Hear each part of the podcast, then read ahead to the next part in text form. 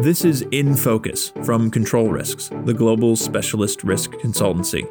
Each episode of In Focus brings you in-depth analysis and perspective from a different corner of our global network of experts.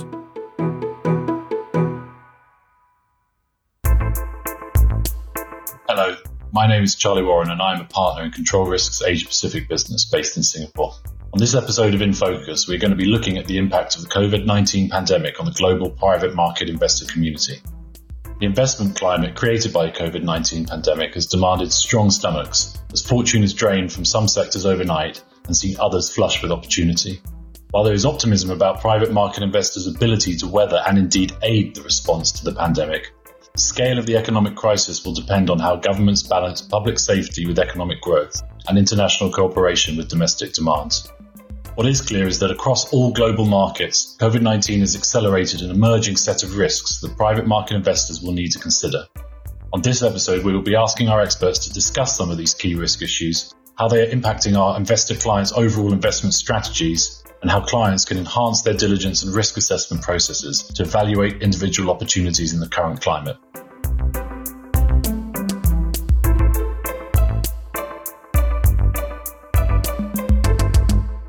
Joining me for this discussion are two experts from our global team.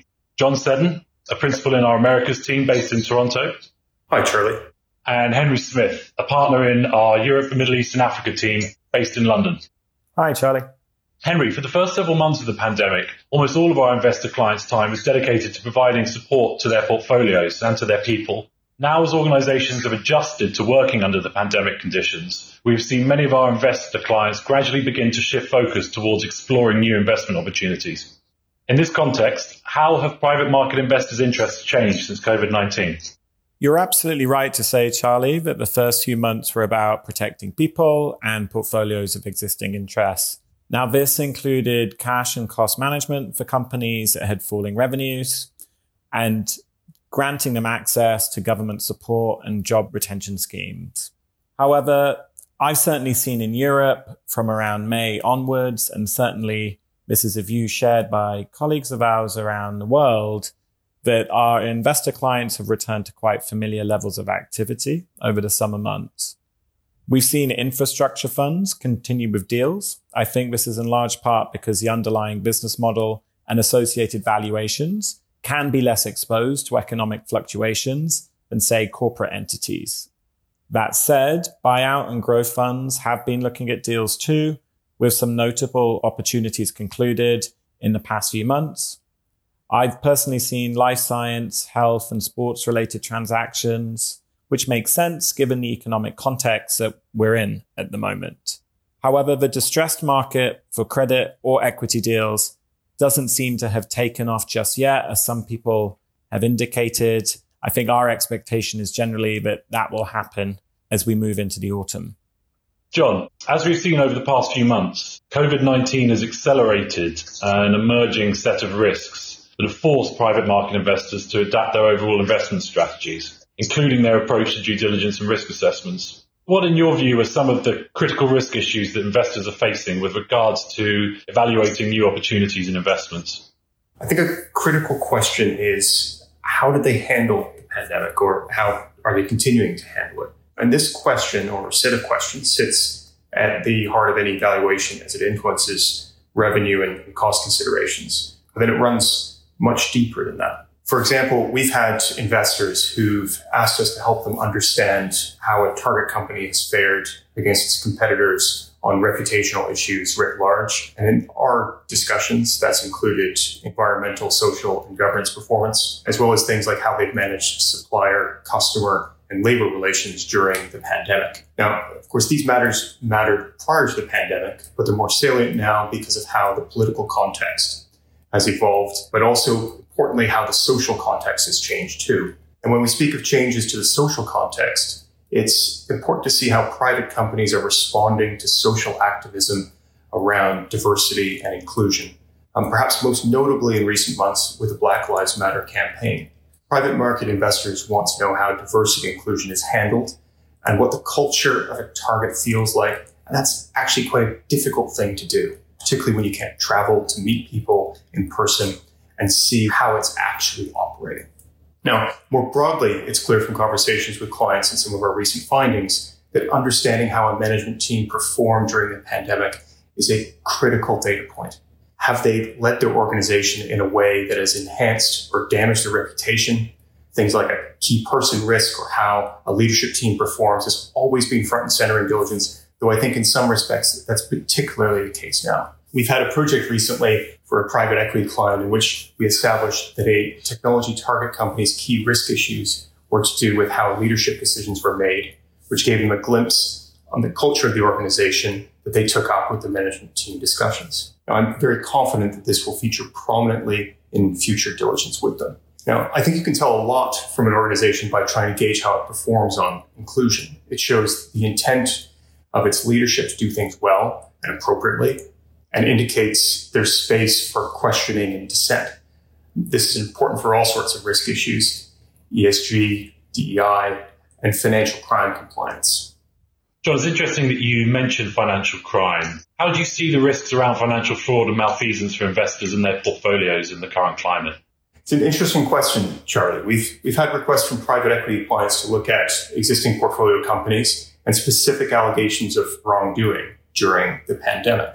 And of course, this is something that we've seen before in earlier economic crises. Also, we know that many investors have been working closely with their portfolio companies to stay on top of compliance challenges in the current context and sort of help them adapt to what is a hugely disruptive and challenging time. And so this includes, for instance, addressing specific challenges to do with data and data governance and cybersecurity, because so many people are working from home, as well as things like how companies have accessed and perhaps taking advantage of government schemes to boost economies. I think it's important to stress that while there are some issues that will be part of a greater focus, so around diversity and inclusion and E S G, financial crime will very much remain central to due diligence efforts. Henry, we have heard from several clients that they have found it extremely difficult to move forward with any meaningful diligence, given travel restrictions, closure of government agencies, and the resultant challenges in collecting information and data on the ground. In Southeast Asia, for example, which, as you know, is my patch, international travel has almost ground to a halt over the past few months, and this situation is unlikely to change until next year, as it is in many other parts of the world. I'd be interested to know, are there any workarounds to this, or is there any advice that we can give our clients on how they can undertake risk assessments and diligence with these restrictions in place? We're working with a couple of development finance type organizations in Africa, for example, who are looking at lending and investment targets in the continent. Now, these organizations are desperate to release their funding for obvious reasons, given economic conditions that we're facing and the political mandates of these organizations. But they typically want access to people and facilities as part of their diligence processes. So we've been looking at ways in which we can step in to help them with that on-the-ground operational diligence that they would typically do themselves in person. So in practical terms, we're seeing clients ask us to meet with the management of particular target companies and to run through questionnaires in person with those people. We're being asked to go and look at facilities and sites, and in some cases to collect documentation. This work is being done often alongside more typical due diligence that Control Risks is asked to do, in which we are more discreet and covert in the way in which we gather intelligence and information. The extent to which this on-site, on-the-ground diligence that we're providing is required is going to vary depending on whether people can travel, most obviously, but it also varies depending on the sector that a target company is in. A manufacturing company is a lot more for you to physically see and inspect than a technology company does. And a technology company can be considered remotely in a way that perhaps a manufacturing company can't be. There's also an interesting cultural dynamic around this as well, in that in some cultural contexts, people put far more weight and significance on in-person meetings, which means that they're not comfortable proceeding with mandates when they're only meeting people virtually or remotely. Either way, though, I think the demand for this type of on-the-ground diligence and people using different networks of people to help them with their diligence is something that's going to continue somewhat inevitably as these different lockdowns continue to remain in place. Let's now look at some of these risk issues through a wider lens. The pandemic has come at a time of heightened geopolitical tension and in many ways has exacerbated political and regulatory risk in both developed and emerging markets. In many developed markets, for example, governments are introducing national security investment clearance regimes for foreign investors. In many instances, national governments' responses to the pandemic has added a further layer of complexity to what are already challenging and opaque markets for foreign investors. John, how do you see political risks impacting investor strategies moving forward? This is such a big but also very important question. I think it's correct to say that political risk has fundamentally changed, not because these risks are new, and indeed our, our recent risk map publication makes this very point, but because different types of political risks come faster and harder than they would have done without the pandemic. Charlie, you mentioned protectionism in the form of foreign investment screening. This is one great example. Now, if we consider Europe here, then we're looking at regimes that cover foreign investors taking even minority positions in many key sectors of the economy with variable reporting and notification periods and really unclear decision-making between agencies. Now, it's a highly politicized process that hasn't really been tested yet, and an area that will become more politicized as unemployment almost inevitably spikes into the autumn and as job retention schemes end.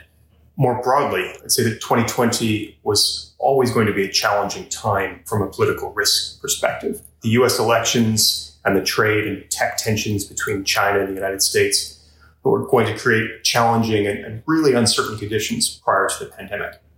However, the pandemic has thrown a new dynamic into the U S election and further polarized the relationship between China and the United States. Its other political effects are, are also quite clear. So first, we've seen how social activism, or what we refer to as the activist society, is influencing decisions about investment strategy across a variety of areas, probably most specifically around E S G. Secondly, supply chains have been reconsidered with a focus on onshoring and even just scenario planning around alternatives in order to keep those supply chains resilient. And then thirdly, we've seen a huge buildup of sovereign debt in developed and also in emerging markets. My last question today is for you, Henry. I think we would all agree that over the past few months, it has at times felt difficult to look beyond the day-to-day. Now that perhaps we're in a better position to take a longer-term view, what do you think we're likely to see in the next six to twelve months in terms of the outlook for private market investors? There's been a lot of speculation that we're likely to see an increase in distressed opportunities, for example. What are your thoughts on this and any other potential market trends we are likely to see? I think it's really important to look as far as we can beyond the day-to-day, because ultimately we're talking about an investment timeline here that's typically quite extended. And John's rightfully pointed to some of the longer-term political risk trends that we're seeing. In terms of where we expect there to be movement and opportunities, I would say, firstly, infrastructure will continue to be necessary and slightly better insulated from economic challenges. Now, there are different winds within infrastructure, of course, so there will be more movement towards renewables. I'm sure of that. However, airports, potentially cruise ports. These are areas where you would expect organizations to struggle, and there may be more distressed plays or credit plays for some of our clients there. Looking at corporate opportunities or growth and buyout opportunities, I think life science and digital or technology are clearly attractive sectors. But more broadly, really what we're looking at here is sectors where you're able to say confidently as an investor that the target company's revenues are going to be resilient under potentially new waves of the virus or during another significant or extended economic downturn.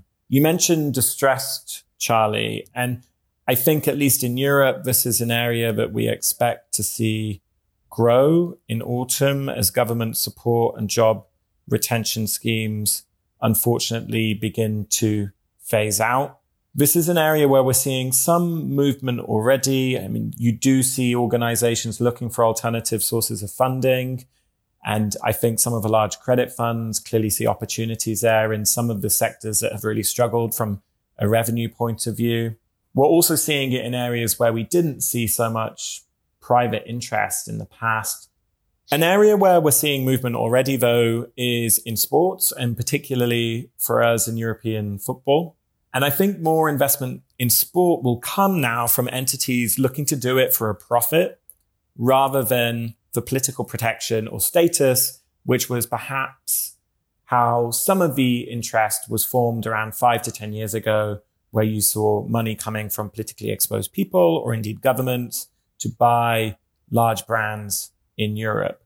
And if the interest is being driven by purely profit-generating concerns, then there will be a need for much more engaged diligence and legal advice along the way. Thank you very much, Henry, for sharing your insights with us today. You're welcome, Charlie. Thank you. And thank you, John. You're welcome, Charlie. Thank you. This presentation is part of Control Risks' global series of investor insights, offering commentary and analysis of how opportunities are changing for private market investors and the risk issues to consider when evaluating new deals. Be sure to tune in to our featured webinars on today's topic that provide a view into the Middle East, Africa, Asia Pacific, the Americas, and Europe from our colleagues on the ground in those regions.